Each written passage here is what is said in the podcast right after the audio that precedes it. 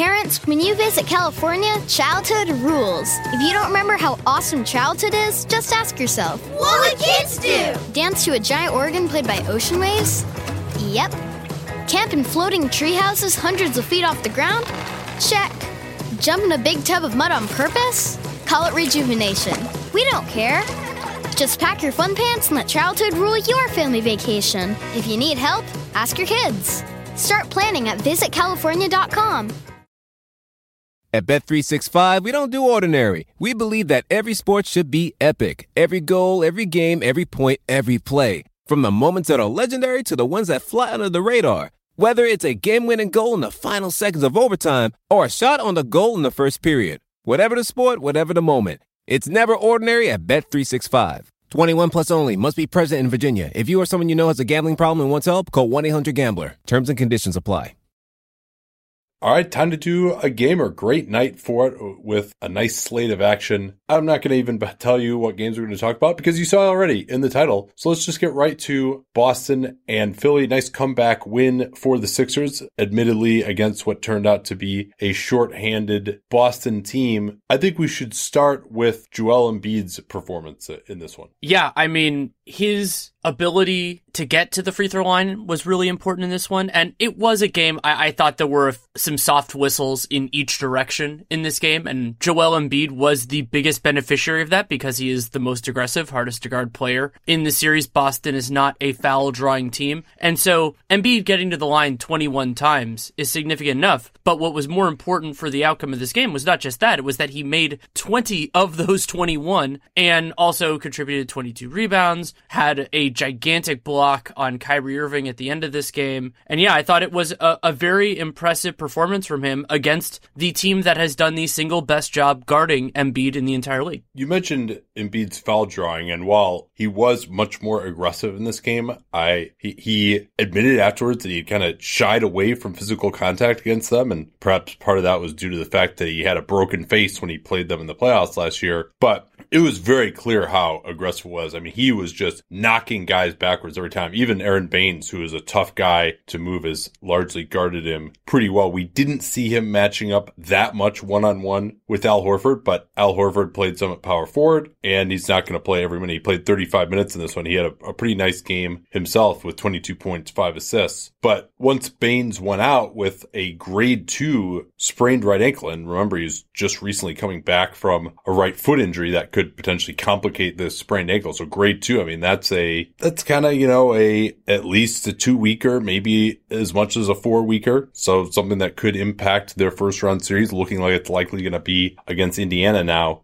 But back to Embiid, I mean, his aggressiveness, his physicality was overwhelming in this game on offense. But then also he combines that with really awesome bullshit foul drawing. You know, the rip move, driving, feeling contact when he's not really in position to, to put up a shot and just throwing something up and getting to the foul line when he'll drive to his left. We've never really seen a big man who has that level of trickery for drawing fouls that I can recall. I mean, some guys like Shaq just would go through and well, so we're going to draw a, a distinction between him and Kevin Love, right? Because Kevin Love has more trickery than this, but he isn't Joel Embiid physically. Yeah, yeah. I, I, when I say a big man, I probably mean a, a, pure center. You know, a, a, guy who can combine the physical overwhelming with also, hey, when you when you try to get physical back to me, now I can draw the foul as well, and that really puts teams in quite a pickle when they try to defend him. It does, and I spent a fair portion of this game trying to figure out where, you know, like where Philly was going to get their reliable offense from.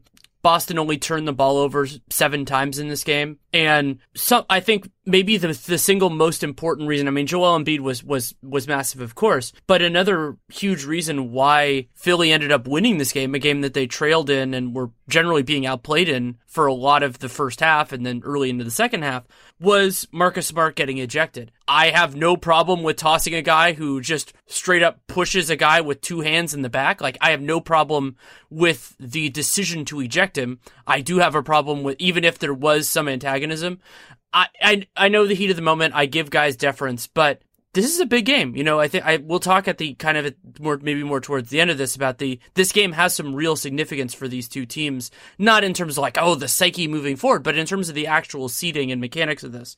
And he was doing, as always, a spectacular job on JJ Redick. And Redick, you know, he still only was four of fourteen from the field, but it helped give them another place to go. And also not having Marcus Smart out there made it harder for Boston's defense in the fourth quarter when Philly was putting some possessions together to just have a way to attack Boston's D.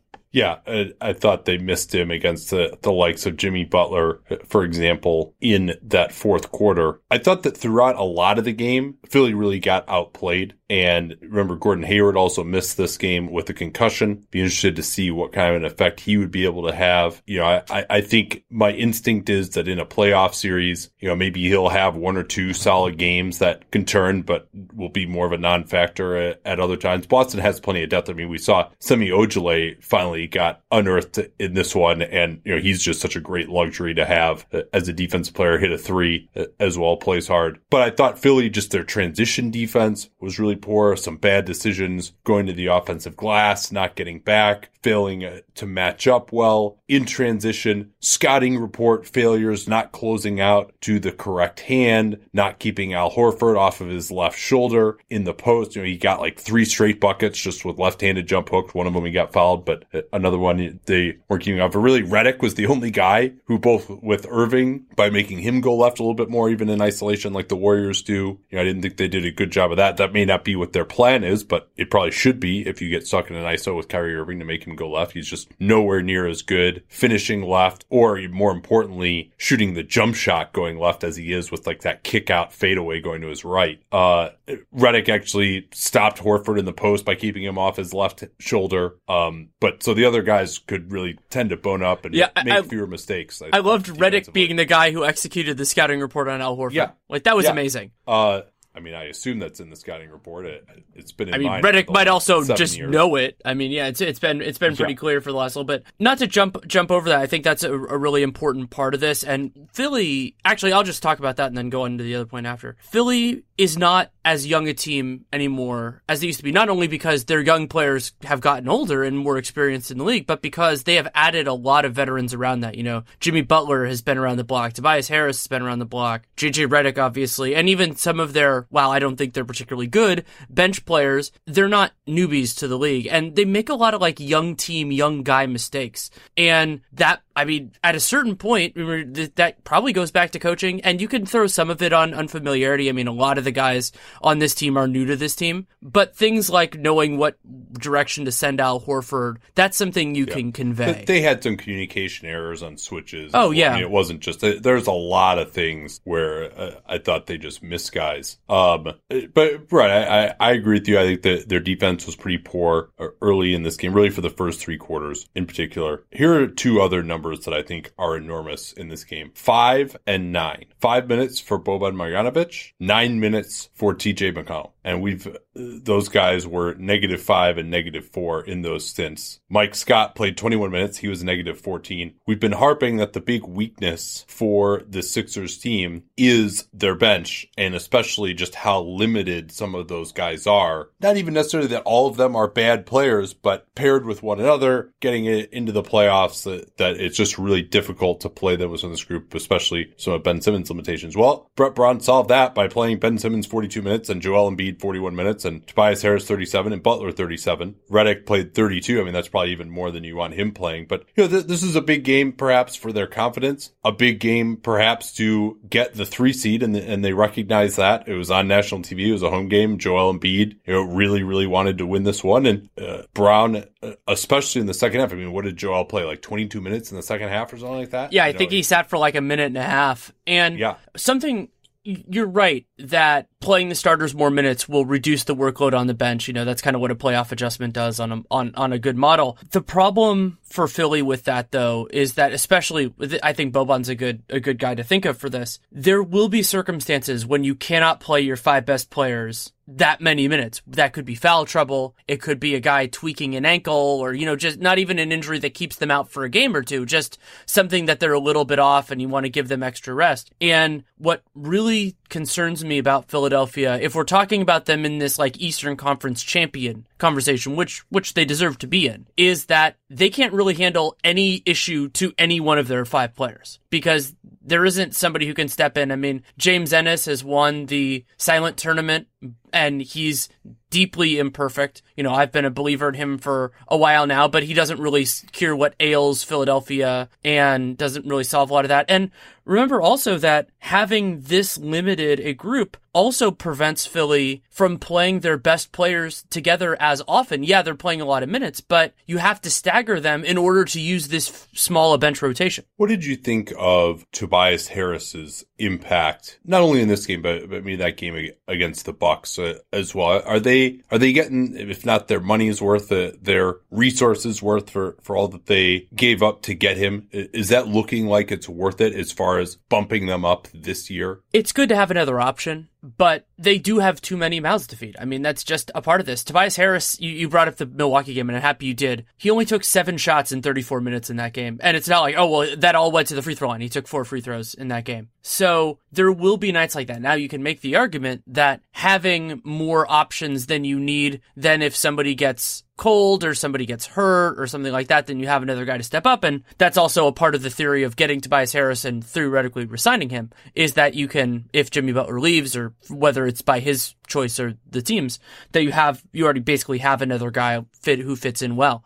But there is a little bit of law of diminishing returns for me with these guys in the immediate and there, and there are ways to stagger it and, you know, give, give them opportunities to shine. But I think down, down the end, I mean, he is there are probably going to be a lot of nights where Jimmy's just going to whether he's on or he's off Jimmy's going to be taking those shots and so Tobias Harris his value will be keeping one player away from the paint because you have to defend him out there and while that's useful I mean there are times when Klay Thompson does exactly the same thing but I mean Tobias Harris is better than that. So you know I, I think it's okay but I do think that diminishing returns is an important thing to talk about here. Well, I don't think he is a big positive on defense. Uh, we didn't see him get attacked much in this game. There were a couple of times I thought where Horford went right at him successfully when Boston was going with two bigs. That alignment had to be scrapped basically when Baynes uh, suffered that ankle injury. There was a period in the third quarter where he really started attacking, and I thought you saw a little bit more the vision of what Philly's front office saw and, and how he can really help them a lot. Where he went one on one a couple of times in a semi transition situation, got to the basket, and he does provide another way of attacking a team like Boston. A big part of the theory now of this Philly lineup is, well, you don't have, yeah, we don't necessarily have the one guy who's going to guard Kyrie Irving, but we don't have the one guy that Kyrie Irving is going to guard. And I thought that they really attacked successfully, and Harris is part of that. You know, if you're going to try and hide Kyrie somewhere, you know, he can be a part of attacking that, and he also can shoot when he's off the ball. Now they don't give him the ball down the end. It's you know Jimmy Butler was kind of the main guy at the end, and he did so just as he did in the Milwaukee game, pretty successfully. Uh, I loved the way that they attacked Kyrie Irving. I mean, there was a stretch in the last three minutes of the game when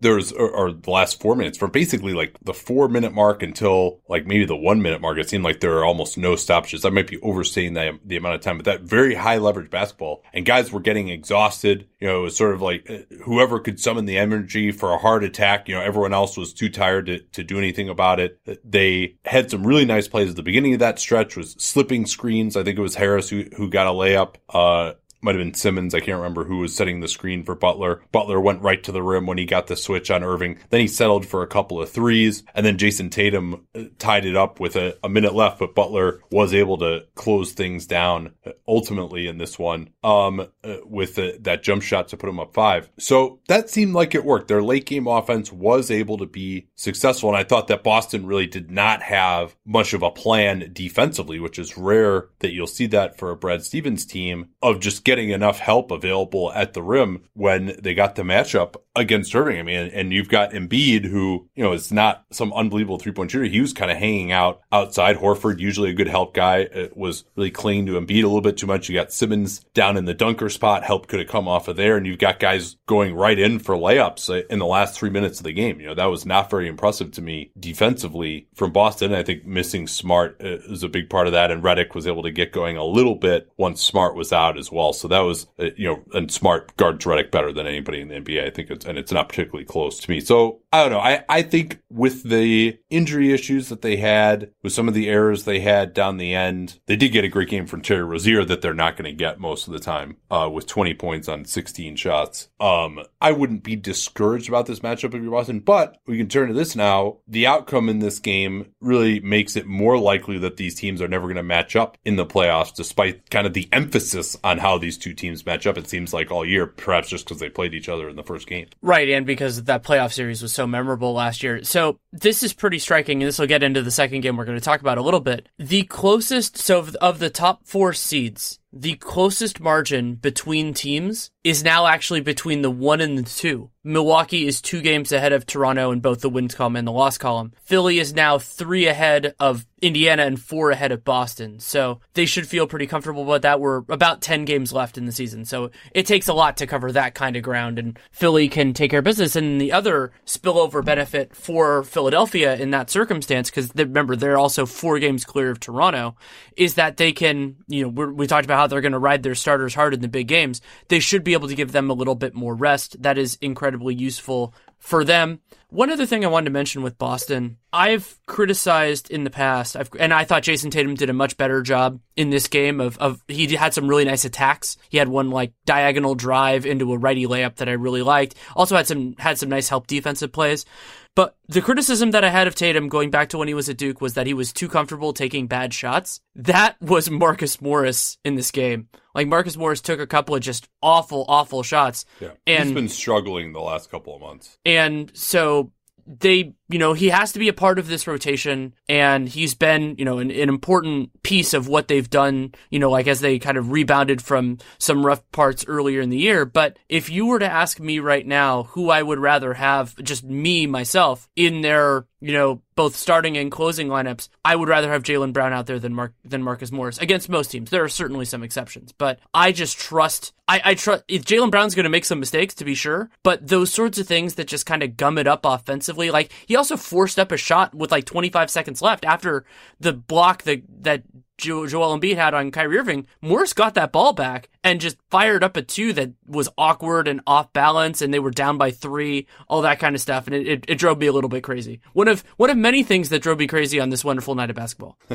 um, a couple more notes here before we uh, transition to that Toronto OKC game. We mentioned Embiid's physicality, six offensive rebounds, and Philly's offensive rebounding is probably an underrated factor in their success in this game, and they had a 112 offensive rating after the third quarter, despite shooting 34% from the field. And a ton of that obviously was the free throw line, where they were 32 out of 36 at, at the end of the third quarter, and they fi- finished with 43 attempts. And so much of that, of course, was Embiid, but also the offensive rebound, six offensive rebounds for Joel. And that's one of the things that just teams are not going to be able to stop. He's just too big. And the getting into better shape to be able to provide that level of effort, there are a couple of moments where he got tired and wasn't able to get back on defense gave up a, a tip in off a fast break because he didn't get back. But overall, to maintain the effort level that he did over 41 minutes was impressive, especially since he's relatively recently just coming back from that knee injury. Um, couple other points here. Here, I have one I can mention yeah, quick. Yeah, this might ahead. jump one of yours. Philly only had one live ball turnover in this game. That helps. Yeah, it really, really does. They did have seven dead ball turnovers, but that's, I mean, that's huge in terms of trying to, you know,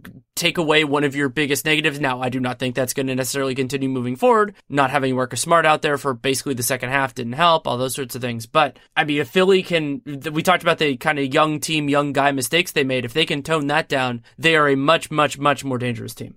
Another reason I was encouraged by Boston here is they were able to get it going in the paint in ways which they haven't been able to, and they didn't really shoot the jump shot incredibly well. They were hot from three early, and Rozier shot it well, but Irving was only three out of 13 from downtown. You don't see that effort from him all that often. Um, the switching that Philly went to at the end was fascinating as well. That key stop that Embiid got, they just, that was their scheme, was just to switch him onto Irving and just see if Irving could score. The Celtics were, were down three, going for the two for one at that point. Brad Stevens, by the way, always gets those situations right, which a, a, lot of coaches don't. That clock management in the last 40 seconds of the game, he called the timeout, set up the play, but, and Irving went at the right time. And then, you know, as you mentioned, Morris got that offensive rebound. And Embiid just, that block he made was just incredible. I mean, we can't talk about that uh, enough. Uh, oh, I wanted to mention something on that play. So, yeah, I heard some people saying that Kyrie Irving, like it was kind of foul drawing why he was so awkward. To me, it was that he was scared of Joel Embiid swatting that shot with Joel's right hand.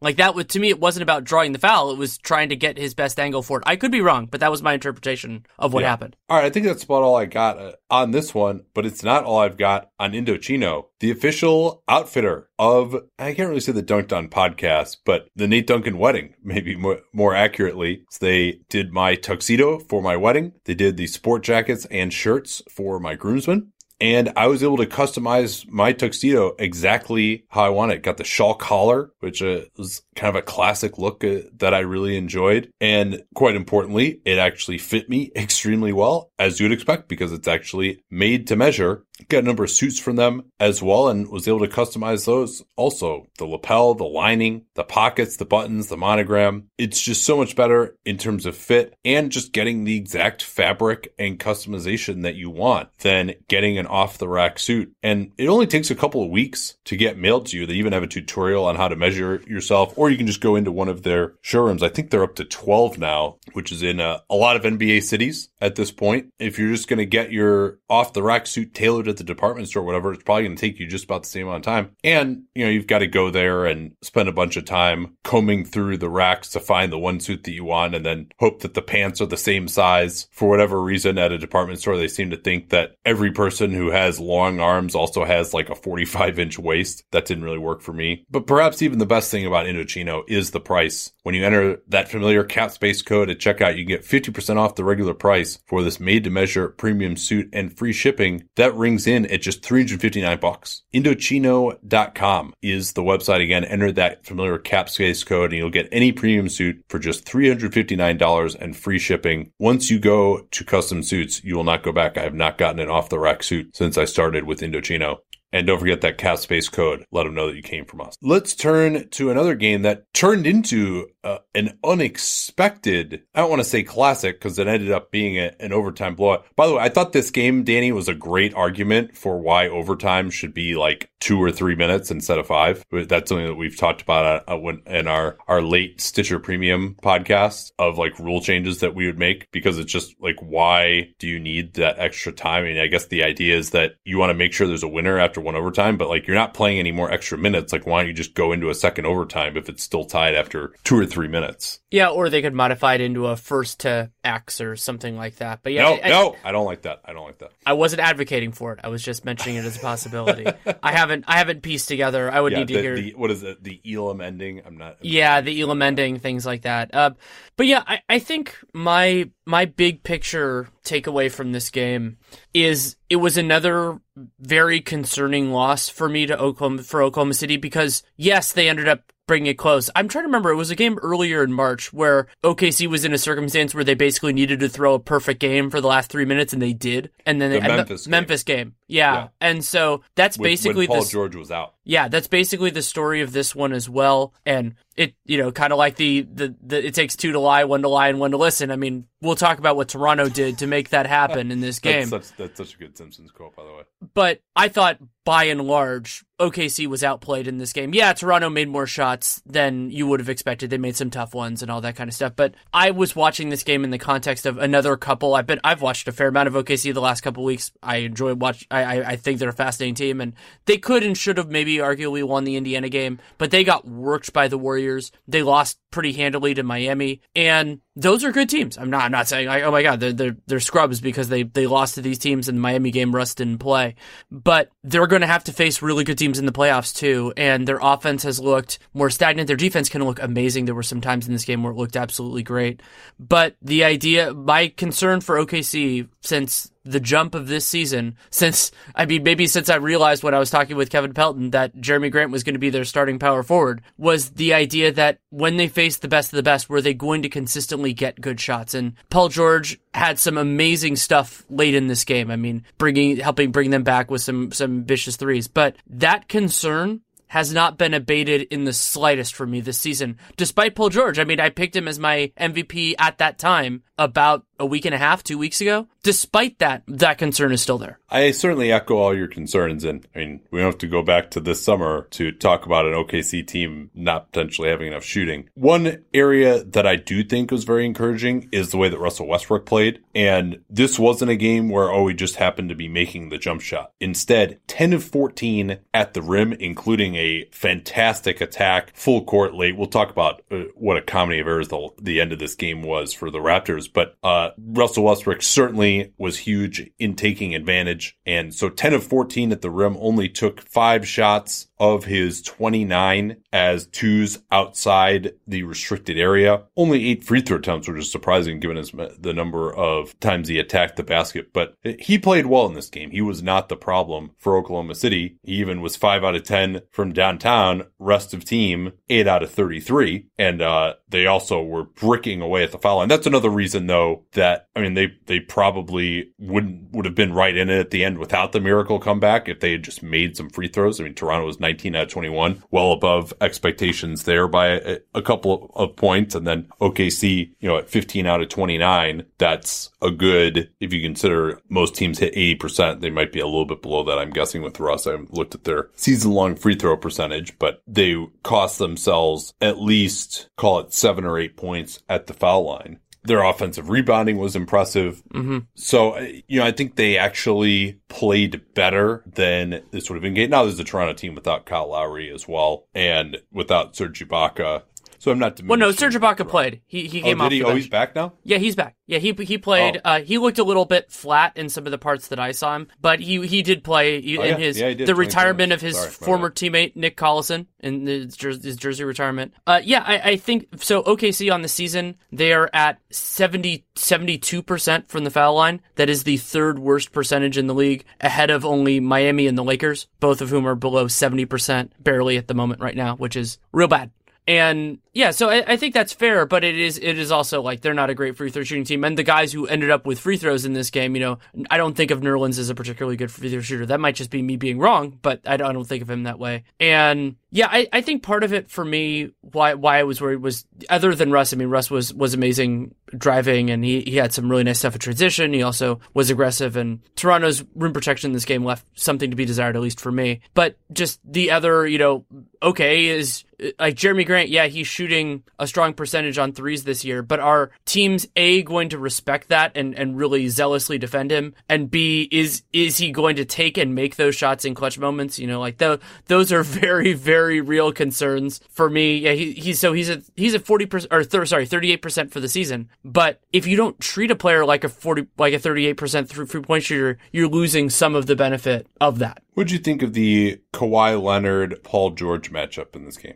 We talk about those two guys extensively on a podcast that's coming out tomorrow. Our top ten players in the NBA. So that's to be clear, that's recorded before we're informed by tonight's matchup. But you know, hopefully, wouldn't be informed too much for something that's a season long, but more informed by the full season and even past season. I thought both of them did pretty well defensively. I thought that, you know, we've wondered about what Kawhi we're going to see on that end in big games. And I thought he looked better than an average game this season for him, which which is important. And I mean, one of the strengths for Kawhi for throughout his career has been his ability to like kind of get to his spots, even even if the other team has a good defender on him. And you know, I thought that that was a little bit less true in this game. I mean, he did he had, he did have more points than shot attempts, but it was pretty damn close to even. 22 on 19, and then four or five from field. So we're going shooting possessions, it's basically even. Uh, and he turned the ball over a couple times, but I, I thought oh, I thought Kawhi was fine. And Paul George, he was damn quiet until the very end of this game when he just put up some huge shots to bring OKC back from the brink.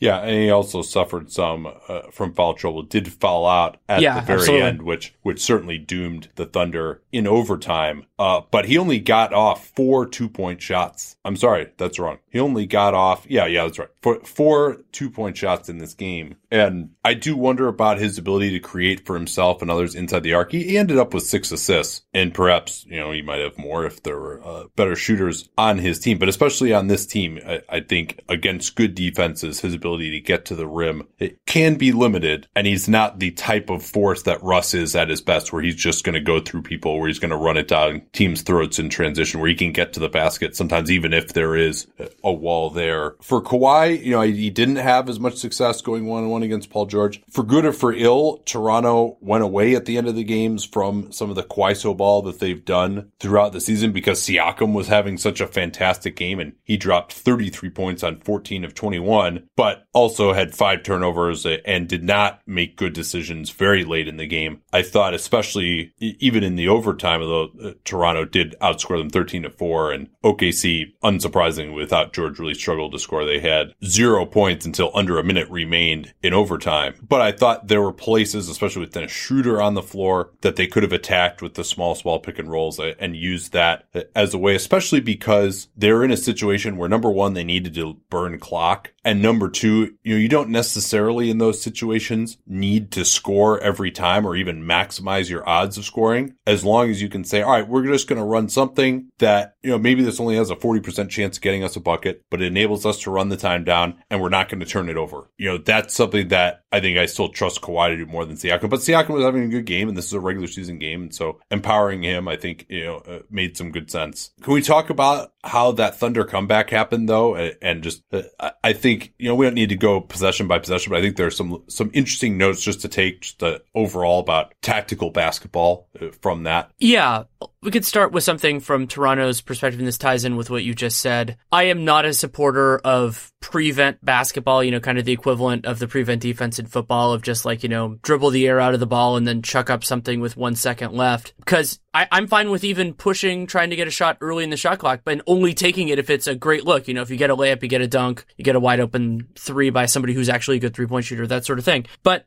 Toronto, I mean, Fred, Fred VanVleet did a couple times, Siakam as well. They were forcing the issue without really having much going on and then settled for that anyway. And I thought that was, that was a really bad thing because you're giving the other team more possessions. And a lot of times they were not only giving them possessions, but giving them possessions with a head of steam. And that is a really bad thing to do against any opponent that's trying to come back, but especially one that is way better in transition than they are in half court offense. So I thought that was one of the big flaws in Toronto's approach. Toronto led by 11 with 244 remaining at the start of a, an OKC possession. I mean, that's, you know, 99% win expectancy under two minutes. I mean, you expect there's going to be about six possessions left. And yeah, it didn't work out too well because first they gave up a three shot foul to Paul George. And the two things that I always say these crazy comebacks have three shot fouls and turnover. And so they give one of those up to Paul George. Then he hit a couple of ridiculous three pointers. And it's not like Toronto failed to score during this period too. They actually even scored two points over that final 244, a, a Siakam layup, although certainly their uh, offense uh, was not great. The thing that I really liked that OKC did was when Toronto led by only two after George made another very difficult three and actually could have been a four point play. It looked like Kawhi got him on the arm. Uh, and that was off of a pretty nice inbound set uh, from Billy Donovan. Uh, He did a good job getting the two for one there. They then went and trapped Kawhi Leonard, who was trying to just run the time down in ISO. He, I don't want to say panicked, but drove with probably at least 15 seconds on the shot clock and threw it out to VanVleet. And VanVleet, instead of backing it out, ended up shooting very early. Raptors then hit the offensive glass pretty hard. It paid off for them that time with Paul George falling out. Uh, but with a five second differential, Fred VanVleet drives within seven seconds. I mean, that's one where you just, you have to, have to, have to run the time down and make OKC, even with the timeout, try to score with under five seconds left on the clock. You cannot take that shot. And especially VanVleet, I mean, he just threw up a layup that wasn't even close. And Kawhi Leonard decided to crash in all the way from the three point line to try and get a tip dunk. That tip slipped out of his hands. And now you've got Fred VanVleet crashing into the cameras. You've got Gasol going going for the offensive rebound as a center. Kawhi went for it, and all of a sudden it's a three on two. And even Danny Green's awesome fast break defense couldn't stop Westbrook. And that was a good defensive rebound by Westbrook, by the way. For much as we joke about the triple doubles, it's not to say that Westbrook's defensive rebounding isn't valuable. You know, I, I, we've made the point many times that him getting a defensive rebound, they score very well off of that, that it's good to prioritize him getting the defensive rebound as long as he's not forsaking his defensive responsibilities early to go to the glass, which he'll do on occasion. It's more just that, you know, getting 10 assists and 10 rebounds isn't some magic number as opposed to getting eight assists and eight rebounds or something like that. Um, and that just, you know, getting a defensive rebound in and of itself, preventing an offensive rebound just isn't particularly valuable at this point in time. But anyway, this time it was, and he's able to push it and score uh, over Danny Green. And Dennis Schroeder, of all people, took a nice charge, which was clearly a charge with uh, one second left. Yeah, a correctly called interpretation of a terrible rule. Yeah, he came off the strong side corner, but it, no harm, no foul for, or no harm, foul, I guess more accurately for Toronto because uh, they did take it away in overtime without Kyle Lowry. You got anything else here on this one? Well, the only other thing I want to mention is just I, I talked about how now the closest race in the Eastern Conference in that top top group. There's obviously some closer stuff at the bottom. Is with Toronto and Milwaukee. It's going to be something to watch about how Toronto approaches that because they have so much clearance on the bottom half. I mean, they might just want to rest some of their guys, but remember, Toronto has a whole slew of winnable games coming up. They play. They do have this weird home and home with OKC. Again, I hate this, especially for teams that aren't in the same conference. So you play both of your games in like three days. So if a guy turns his ankle, then he misses both games, and it's a big competitive advantage. Anyway, after that that, they play Charlotte, Chicago, New York, Chicago. So like if they can win those games, maybe they start to get like a, a game away or something like that in Milwaukee. Then you start to push for the one. So that's going to be w- worth keeping an eye on. Who is the tiebreaker between those teams? It looks like Milwaukee won three of four. So then it would be them. So then that yeah. means functionally they're three games ahead, or they're two and a half games ahead. Yeah, and we'll see how long this Giannis ankle injury mm-hmm. lingers for Milwaukee.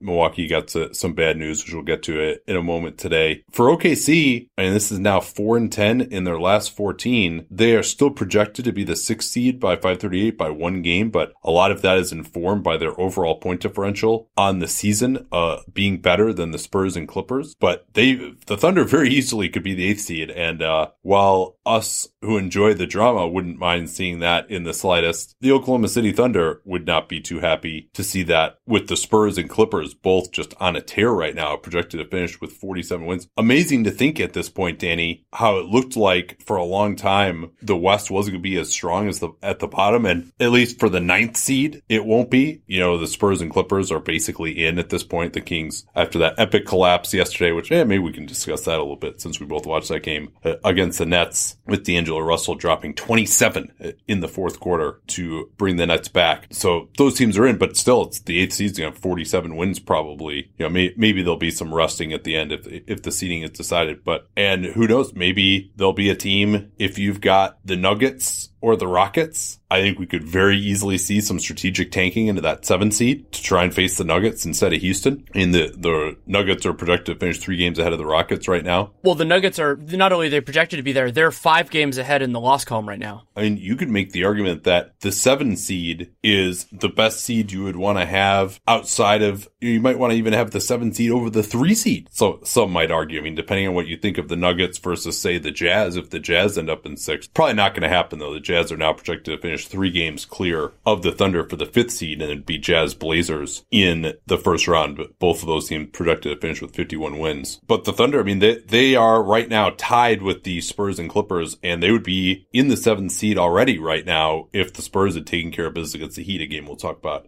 in a little bit. But it's time for us to take care of a little business and tell you about Postmates, which is your personal food delivery, grocery delivery, whatever you can think of delivery service. I've been using Postmates, I think I want to say as early as 2014, I was, I was using it to get food delivered on football Sundays when certainly nobody wanted to go out and we wanted to get a, and pick up, but we wanted to get our favorite restaurants and our favorite restaurants didn't have delivery available. But with Postmates, we were able to get it because Postmates is the largest on demand network in the known universe. They've got more than 25,000 partner merchants You don't have to go to the restaurant or the store. You don't have to know where they are. Postmates will deliver anything to you within the hour, 24 hours a day, 365 days a year. Download their app on iOS or Android for free. Browse local restaurants and businesses. Just check out uh, what's near you. Their grocery delivery is fantastic as well. They can bring you a breakfast burrito at 8 a.m. My wife uses them to get a breakfast burrito all the time. Sushi at 9 p.m., red wine at 4 p.m. I don't know why the copy says red wine at 4 p.m. I, I think sushi is better at 4 p.m. and red wine at 9 p.m., but I also eat at kind of weird hours. It's, uh, you know, I don't get up until 9 o'clock most days. Here's the other thing. They are giving out a hundred bucks of free delivery credit in your first seven days. So essentially for your first seven days, you are going to get free delivery unless you just really, really go crazy, which you know, I certainly advocate, but uh, realistically, uh, it would be hard to use all that up. Download the app and use that code CAPSPACE. Easy to remember because we talk about CAPSPACE all the time here on the program. Get your $100 of free delivery credit for your first seven days when you download the Postmates app. Get anything you need anytime you need it. That's what differentiates Postmates uh, from some of these other food delivery services, in my opinion. And don't forget that CAPSPACE code to let them know that you came from us. Why don't we hit some news and then we can maybe hit on uh, a couple of these other games that, that we had a, a chance to watch. Sure. So I, I, think the place to start with news is with the Milwaukee Bucks. We mentioned Giannis missed both ends of the back to back with the ankle issue. It's not believed to be serious. We'll just have to see. They lost to Cleveland tonight, so Giannis missing games is obviously very, very important. A lot of teams have been losing to Cleveland lately. That's that's for sure. And the one that is is more significant in terms of duration, albeit not to his dominant player, Nikola Mirotic suffered what was described by Shams Charania as a slight fracture of his left thumb, and he will miss two to four weeks. Four weeks is about how long we have left in the in the regular season, so that timeline is very important. I mean, you know, Milwaukee might have a, a doable first round, but remember they're also p- presumably going to be without Malcolm Brogdon for you know, for a while as well. Brogdon will be out longer than Mirotic. So that means more Ersan Ilyasova. That means less time to see if Mirotic is the answer in Brogdon's stead. So it's really unfortunate for Milwaukee. Not catastrophic to their playoff hopes or anything like that, but it is an important absence. Well, especially because Mirotic, he's streaky as a shooter, certainly very well respected as a floor spacer. And at least it's his left thumb, which, you know, if you're shooting the ball correctly, you shouldn't be using your left thumb too much as a right-handed player anyway. So you would hope that that won't be too much of an impediment for him and that their first round matchup won't be too bad. But just from a developing chemistry standpoint to have two of your six most important players unavailable, that's not great. The Bucks had waived Christian Wood to sign Tim Frazier with the injury to Brogdon and also with George Hill still suffering with this left groin soreness. He was out for Wednesday's game against the Cavs. I'm not sure whether if he had a setback or what on the back end of a back to back. And Sterling Brown, not a point guard, but still coming back from that wrist injury. He did some five on five today, but they signed Tim Frazier, who was in camp with them, was waived by the Pelicans just prior to the waiver deadline. By waiving Wood and signing Frazier, they did in theory expose themselves to the luxury tax if they were to make the NBA finals. Tony Snell has some bonuses uh, that would have triggered and put them a couple of bucks over, or maybe one buck over. Uh, but Frazier, or I'm sorry, but Wood got claimed by the Pels. We said that somebody should claim him. The Pels were apparently the lowest team in the waiver order to do so, or I guess highest team in the waiver order, team with the worst record. And Wood has that non-guarantee for next year that doesn't become guaranteed until the first game of the regular season. About half of it guarantees at that point in time. Would have been nice for them to keep Wood around their backup big man situation is a little unsettled for next year with Mirotic and Lopez free agents, but I guess they felt like they needed Frazier and probably had a pretty darn good idea that Wood uh, was going to get claimed. And he's uh, shown some signs, uh, been very good in the G League. So uh, a nice flyer for New Orleans to take. He, will be competing with Cheick Diallo and Jahlil Okafor likely at New Orleans uh, next season. Uh, New Orleans waived Jason Smith. He is ineligible for the playoffs. That's one where he was traded there. I guess he's played a little bit, but obviously not a part of their future plans. Had had some cups of coffee with the franchise before, but you wonder why why they wouldn't have just waived him prior to the deadline. Maybe he could have gotten on somewhere. Probably didn't have anywhere to go anyway. So perhaps there was a thought that it's more of a favor to keep him on the team if you're not going to use that roster spot. Also in New Orleans, Jrue Holiday and E'Twaun Moore.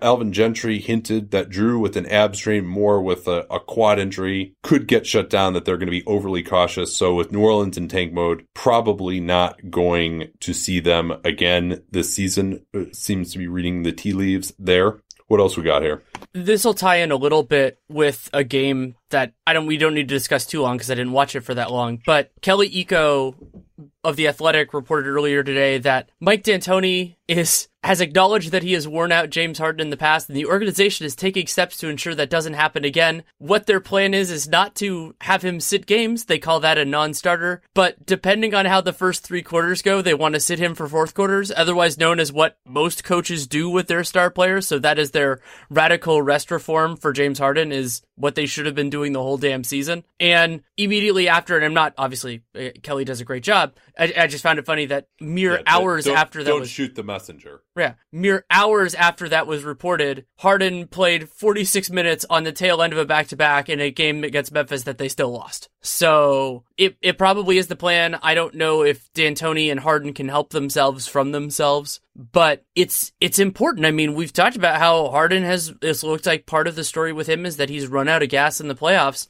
and sure he wants to win the MVP and playing more minutes and getting more shots. And I mean, he he dropped 57 points in their 126 125 loss in Memphis. So, yeah, things like that, things like that do help, especially at night when Giannis doesn't play. But if their goal is something other than getting James Harden to win the MVP, those two things are pushing against each other. Well, I, I got to push back on that a little bit because they really, really need to get the three seed and get out of Golden State's half of the bracket. See, well, that depends. I actually, I so Matt Moore and I did a podcast on this with RealGM Radio. To me, if Houston's goal is to advance as far as they can, then you're then I think you're right because then it's more likely to make it to the conference finals. I personally both because the Warriors need to figure it take time to figure things out and because you get you get a more fresh Harden. If my goal was to uh, beat the NBA champion and you assume that you're going to have to beat Golden State either way there, I would actually rather play them in the second round than the third round personally. Yeah, I understand that line of thinking. If you're a coach and a player and management, though, you want to be able to look back at, to your owner and the media and whatever your stature and say, "Hey, we were around in the final four uh, of the NBA." That's that's just more important ultimately for your season. And you can also say, "Hey, that's more time for the Warriors to get worn out. That's more time for the Warriors to get injured. There's more of a chance that they could potentially lose before then as well to someone else." I mean, it's still it's not a high chance that they could lose in the first two rounds, but it's at least an out for you. Uh, you also get to play the Nuggets in the second round, which I mean, we'll see whether it's true or not. Everyone seems to be salivating at playing them, and eh, you know, I'm not. I understand that line of thinking. At least I'll say that. Um, Kenneth Faried and Eric Gordon did sit out uh, on the tail end of this to back. I mean, they have been resting basically everyone but Harden. It, it seems like. Uh, for Golden State, Demarcus Cousins will return. They signed Andrew Bogut. It- it- we talked about him playing on Monday. Didn't look as good on Tuesday, although they waxed the T Wolves. Nonetheless, uh, but Cousins will return from a minor foot issue Thursday night at home against the Pacers. For the aforementioned Wolves, Jeff Teague has missed four straight with a foot injury. Really been a lost year for him now with various foot, ankle, and knee issues. He's surely going to opt in now to that 19.5 million if there were ever any question of him doing that. He won't play on Thursday against Charlotte either. And we're kind of getting into this time now, as we talked about with New Orleans, where you're getting close enough to the end of the year with a lot of these guys for teams that are out of it, where it's almost like, all right, uh, and especially really more so, I think, for teams that are in the five to 14 range than those teams that are in the bottom five with the, the lottery reform. Uh, Derrick Rose has been out with a, a sore right elbow, didn't play in the last game, won't play on Thursday against the Hornets. No word on a Robert Covington return either. I mean, he's been out since the start of January now with that bone bruise. It, there was a thought that he could be coming back. He got some time with the Iowa Wolves, but didn't play in a game there. It sounded like he was just practicing. But no word on an imminent return for him. Luol Deng is out with an Achilles. Uh, getting our first look at Keita Bates-Diop. And Taj Gibson suffered a strained calf against the Warriors. He's listed as questionable for Thursday, but if it was bad enough that he had to leave the game and it's a calf or a hamstring, you think it's unlikely in a meaningless game that he would play there as well. Some interesting developments in the Doc Rivers stuff. We talked about the potential interest of the Lakers on the last podcast we did, and Dane Wojcicki was the first person I heard have it. I think it was in a, in a press conference, but I'm citing him yeah. because he's the first person I saw. So Doc Rivers said not only that he and Steve Ballmer had agreed to an extension, but they had agreed to that extension, which was different from the one that they signed in May of 2018, and that that new extension had an out for the summer of 2019. That out has been removed from the contract. Doc Rivers is happy there. So the two agreed during this season at some point to make to to basically solidify it as a long-term deal that is important for the Clippers. Doc has been a fabulous coach there this year, and it ends the speculation at least for now that he is going somewhere else. Well, and very interesting. the time frame didn't appear that specific on when the deal for longer was agreed to. It wouldn't shock me if Doc Rivers will now be getting more money to give up that option. And it seems very clear that there was interest from the Lakers. I'd heard that in multiple places, but Rivers did get out in front of that and say, no, he, he did mention that it's not officially on paper yet, but that, there is an agreement. He did say that. So you imagine that it, it will go through. Uh, Ben Golliver had, had a nice piece in which Rivers talked about how the workload of being an executive, uh, being his alter ego Rock Divers uh, was too much for him. And then he's been rejuvenated by focusing solely on coaching it. And good on him for not pulling, say, a Stan Van Gundy and saying, Hey, you know what? I, I refuse to still coach if I don't have my uh, executive power as well. For the Knicks, uh, Dennis Smith Jr. will miss at least three more games. Another one where you start to question whether he's going to play at all again this season. The, the Knicks, whether he plays or not, very clearly seem to have locked up the number one seed in the lottery. And that's not meaningless because that at least ensures they'll pick no lower than fifth. Used to be fourth, uh, obviously under the old rules they don't get any higher chance at the number one pick than if they finish second or third, 12.5% chance regardless. It's too bad though that Smith hasn't really had a chance to build up much trade value. We talked about his performance on the on the 15 and 60 and if the Knicks do reap their free agent rewards, Smith presumably won't have enough trade value to be moved. Maybe he goes into next year as the starting point guard depending on who they get, but won't really be a fit very likely. He's not ready to win right now eh, in his career. And so you imagine that we get to next trade deadline and they'll need an upgrade at that spot if they're really hoping to compete in the East, and his trade value won't be very high because he won't have contributed to winning, and he's going to end up getting dumped. It, it doesn't seem like he's on track to do much to establish his career. The hope was maybe that he could at least have boosted his trade value this year, or you know, played a little bit more winning basketball, or at least looked like he could put up some numbers, and he, he hasn't been able to do that. Uh, Alonzo Trier has a calf injury. He's probably going to be out another week or so. Uh, I haven't heard anything about that, but again, you know, calf injuries rarely is a guy back in less than a week. And uh, the Knicks really suck right now. They uh, Newsflash. completely destroyed uh, by Utah, 137 to 116, and it wasn't that close. They trailed by 27 at halftime. They will potentially get Frank Ntilikina back from a. He did practice. He's been out for almost two months now with that. Had a, a, apparently a setback. And uh, Noah Vonleh has also been out uh, with an ankle injury, which is giving us more Mario Hezonja. A more competitive Eastern Conference team, I guess, a little bit for right now. The Charlotte Hornets are dealing still with Tyler Zeller sorry, Cody Zeller, different Zeller, being doubtful. He's day to day with left knee soreness. He's probably not going to play in Thursday's game. They may just shut him down once they're out of it. You know, there is there isn't an incentive to push once once they get cleared out. I think that's going to happen pretty soon. As disappointing as that would be yeah. for the franchise, and as of four percent chance at the playoffs uh, for Charlotte. Yeah, right and and to finish four games behind the Magic and Heat. And as of when we record this on Wednesday, Michael Kidd-Gilchrist is still out with a concussion. We'll see what what his timeline is here. There isn't really much to specify there. The Chicago Bulls, fresh off a rollicking I use that term sarcastically. W- overtime win over the Washington Wizards. They played that game without both Otto Porter and Zach LaVine. LaVine had a thigh issue, and Otto Porter has a a strain of his right rotator cuff. We do not have a timeline on that yet. Chicago doesn't have an incentive to push for wins right now, though I do think they would kind of like to know what they have. So I think they'll be cautious with those guys, but they don't have the same incentives to just straight up shut guys down that somebody like New Orleans does because their place in this picture is way more settled. Yeah, or that a team like the Wizards do. And it looks like the Wizards maybe are finally reaching that tipping point here. I mean, the Bulls, uh, without maybe their two best players, depends who you ask, did win this one uh, in OT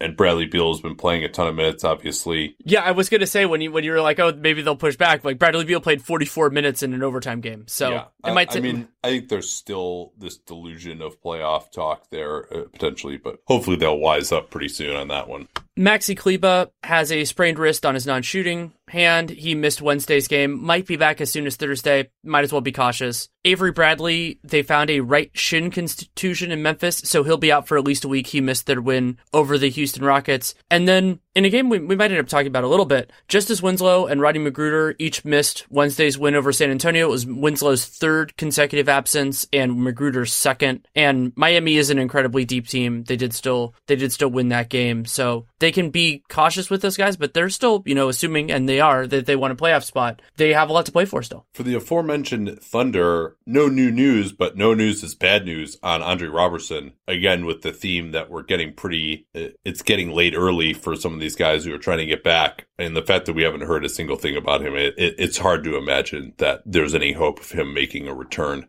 at this point. Uh, another guy who clearly won't be returning this year is Markelle Fultz, but he is at least joining his new Orlando teammates. He had been back in LA, had gone back to Philly at one point, and I mean, like, what has he been doing this whole time? Has he been, you know, in the physical therapist's office? Is he even getting up shots? Is he, you know, has he seen any sort of improvement in his symptoms? I mean, probably wasn't a great idea for Raymond Brothers to say it was going to be four to six weeks. Um, when, you know, I mean, we haven't heard a single update about him basically uh, since then. And I mean, does he need to have that surgery that the pitchers had to relieve the thoracic outlet syndrome? Uh, you know, still just a, a ton of mysteries. And this may be an incredibly inscrutable condition, but you have to feel like if they've been doing the physical therapy for this long and the symptoms haven't alleviated, I mean, maybe it's now getting back to try to retrain himself to shoot if the pain is gone, but just having no insight whatsoever into that process. I mean, is another no news is bad news, right?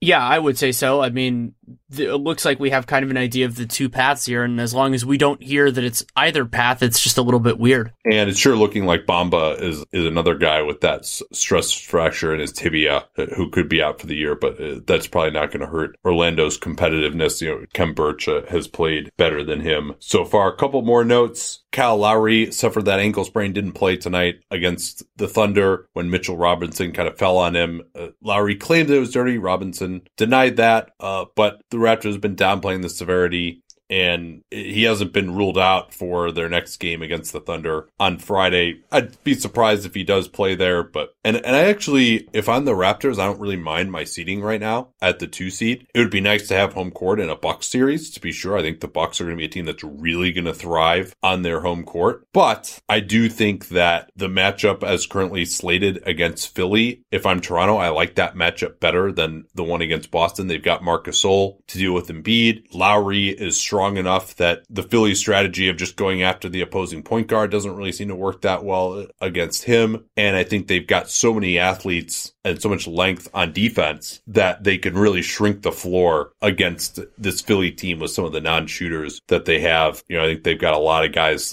that give Ben Simmons problems. In particular, Simmons turns the ball over like crazy against them. So I, I think they like that matchup uh, against Philly, and uh, it wouldn't be the end of the world if they, if they get locked into the two seed, especially since they're still effectively three games behind Milwaukee. I, th- I think Milwaukee would have to really stumble for Toronto to think about going for it seriously here, especially with you know Leonard, someone who they they want to uh, keep fresh in particular. And Lowry, uh, another guy who uh, falls into that category. Trevor Ariza, kind of tying in with what we talked about with Washington, he didn't play with a due to a groin issue in the game against Chicago. I assume that they will be very cautious with him as now that the playoffs are looking like a, a distant dream. And presumably, if they're thinking about re-signing him, you don't want to push a guy. You don't want to push a guy back from injury when there aren't any real stakes there for him, unless he wants to try to make some money in a contract situation. So I, I, I think I think we won't see that much of him at least anytime soon. Phoenix, TJ Warren. First time I've seen this reported by the Arizona Republic that is actually a bone bruise in that right ankle. You'd imagine with the, as much time as he's missed since January 22nd that he's been out for a while, but he wants to return before the end of the season, and you'd imagine the organization wouldn't be against that. They've kind of secured their top three spot with that loss to Chicago the other day.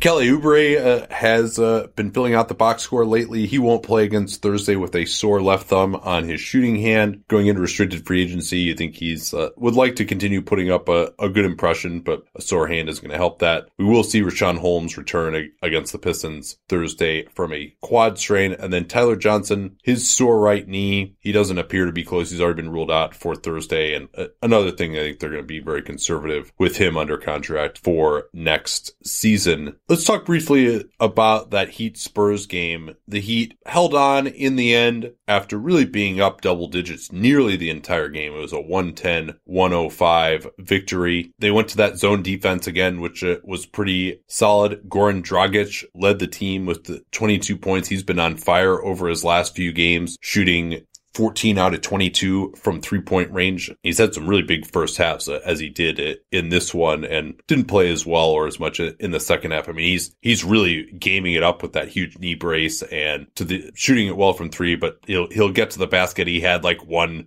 really cheeky finish uh, with his left hand on a reverse uh, late in the game that was key to forestall the rally. So he gave them just enough and Josh Richardson, their Iron Man had, had 39 minutes. nobody else had more than 32 for the Heat. Dwyane Wade hit a ridiculous pivoting bank shot with his left hand over Marcus Aldridge from the free throw line at the end of the shot clock. That was, uh, I think that and the Dragic layup were like two of their only shots during that Heat, during that Spurs comeback, but it was just enough to hold them off. Wade, you know, another game where, I mean, he's had some big highlights, but he was 5 of, 5 13 for 11 points on 13 shots. I mean, that's, that's, uh, you know, very inefficient and not great, but, you know, they won. And, uh, speaking, uh, speaking of, oh, speaking of inefficient, I was going to go to something for the Spurs. San Antonio, 11 of 32 on shot two pointers outside of the restricted area in this game. You know, they've they've made a lot of hay this year. We've talked about how they've been towards the top of the league in effective field goal percentage despite not taking shots in the normal areas.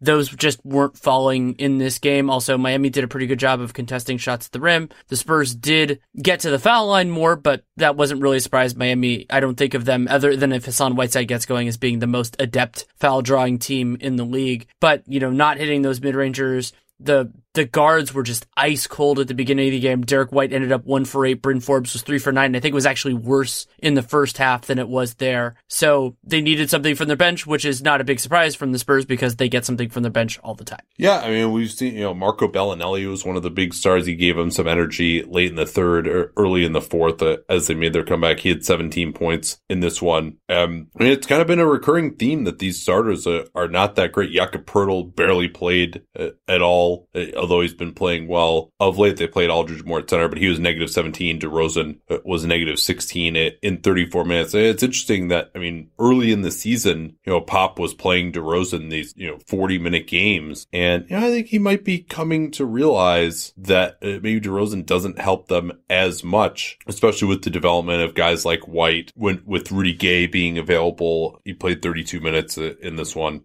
Um, I thought that Bam Adebayo was really good at times defensively. In this one, he's been starting at, center. They went more with the look of Derrick Jones at the four. Olynyk didn't play it as much in this one. Adebayo was plus 13, and I thought just his activity in particular defensively. I mean, this late possession he had where first he had a closeout of the perimeter, then he had a great box out, the rebound got knocked around, he dove on the floor and got that. I mean, he really, uh, he was double teaming at times when they had a, a rough matchup. Derrick Jones only one out of seven, but I think his effect in that zone, it looks a lot better with his long arms and uh, athleticism. Dion Waiters had another nice game uh, with 16 points. He's had the three ball working at times uh, lately, hit some, some of those contested moon balls. This Heat team is actually, you know, I, I certainly would much rather play Brooklyn than them if I'm at the bottom of the East, or, or I'm sorry, if I'm at the top of the East, I should say, facing the bottom of the East.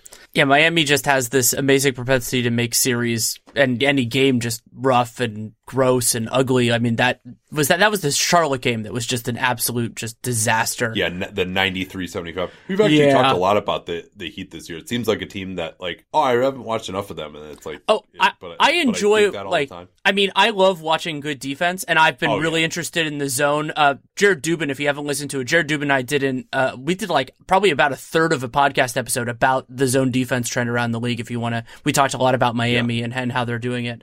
And I've I've been really fascinated with him. I also love Spo coach teams and figuring out how the hell this offense is going to work has been kind of interesting for me the whole year. And so yeah, we'll we'll see with them. I mean, this unusual kind of thing right now in the East where there are six teams basically with the Pistons that we expect to be in. And then Brooklyn is ahead of the other teams in terms of record, but they have just this insane schedule the rest of the way. So it's the question yeah. is really can the Miami, Orlando, or both can they push in and, and kind of cut the margin and win, win some extra games? And it will probably we'll probably know a lot more in a week. I think that's going to be about about where it goes. Uh, can I say a couple of things from other games that frustrated me? If you don't have any more notes on this game, uh, well, I, one other the, that I had is it just like the Spurs have had a great year. They just won nine straight. Yeah, and somehow it just seems every time they're on the schedule for a gamer, they just like don't play that well and, and lose, and I just like don't get a chance to say anything good about them.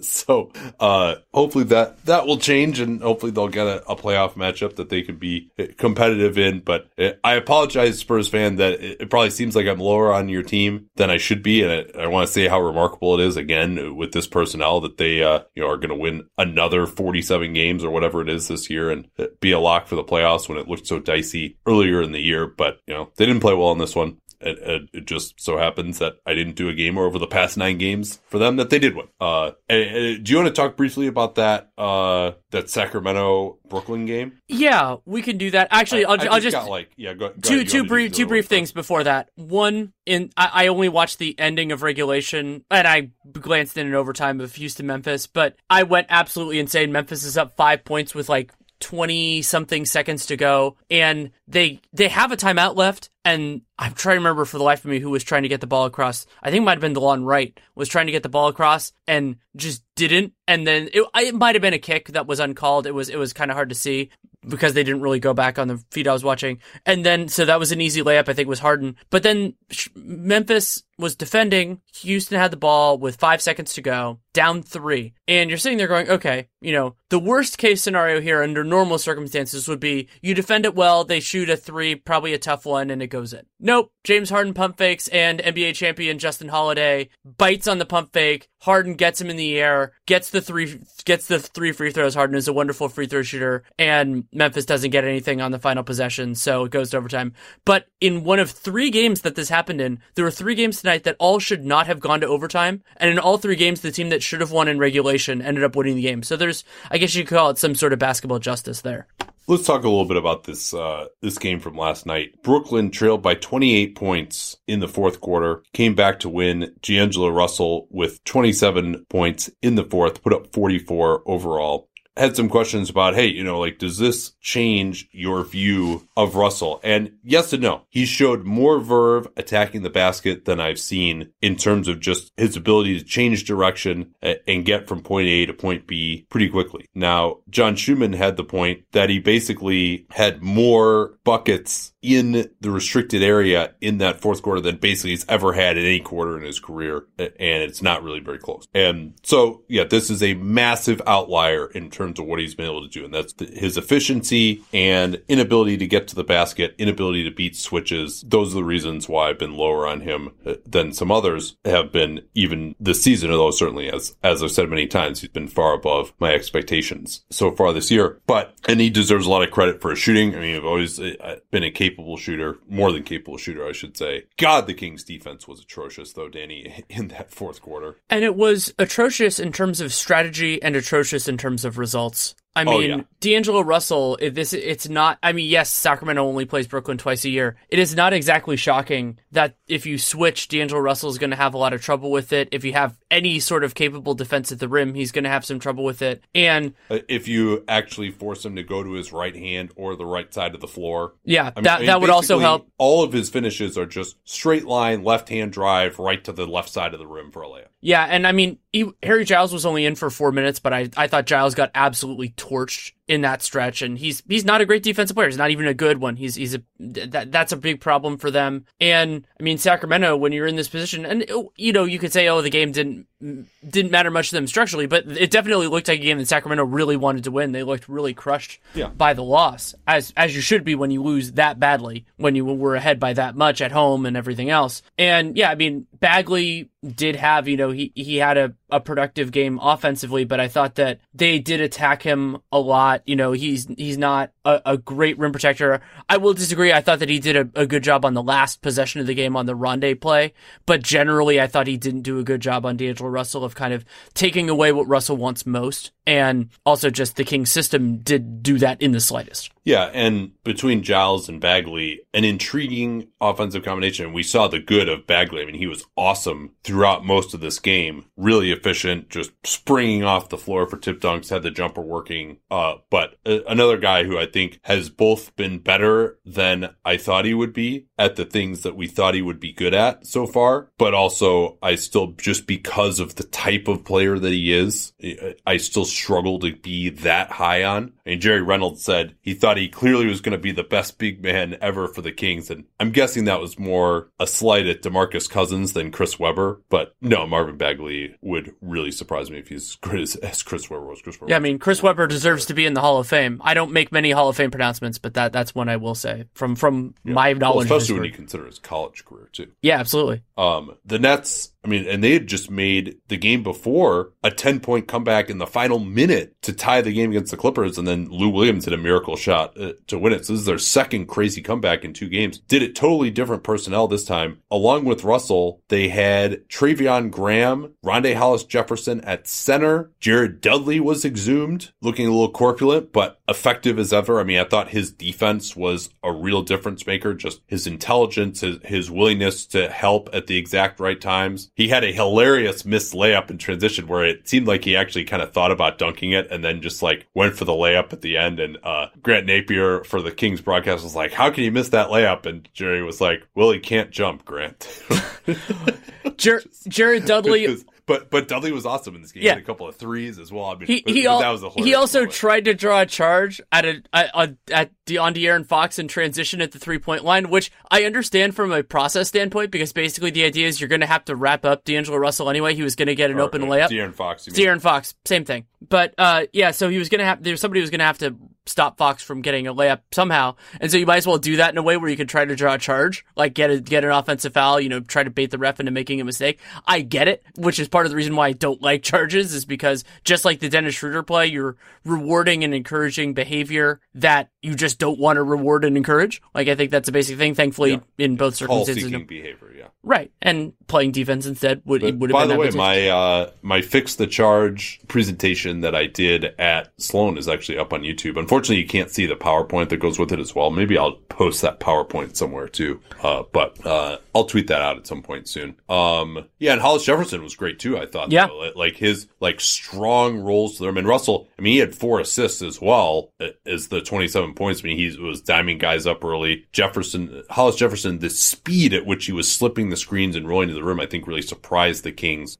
early on. But the Kings, I mean, they finally switched Russell in the last like 40 seconds of the game. And, you know, he missed a contested mid range too. He's not a good guy at, at beating switches, even against you know, somewhat middling defensive talent as the Kings have. Um, you know, they didn't try trapping. They didn't try forcing Russell to his right. I mean, there just really didn't appear to be much. uh, Maybe there was something, but uh, you know, I couldn't really see much as I was watching the game discernible about you know changes that they made strategy wise. Um, all right, anything else you want to talk about before we depart here? Yeah, I'll just mention that I put out I, I guess you could call it two RealGM Radio podcasts. So I did the the substantive one with Sam Vecenie going through draft prospects and, you know, Zion coming back from injury and, and going on through the the guys to watch early and late and who could raise raise their stock, all that kind of stuff. And also the mascot bracket, which is an annual annual tradition with my sister who hates sports but is a biologist by trade and loves thinking about if the mascots got in a fight. So we do that for the whole bracket. It's about 45 minutes of glorious nonsense. I, I really do enjoy it.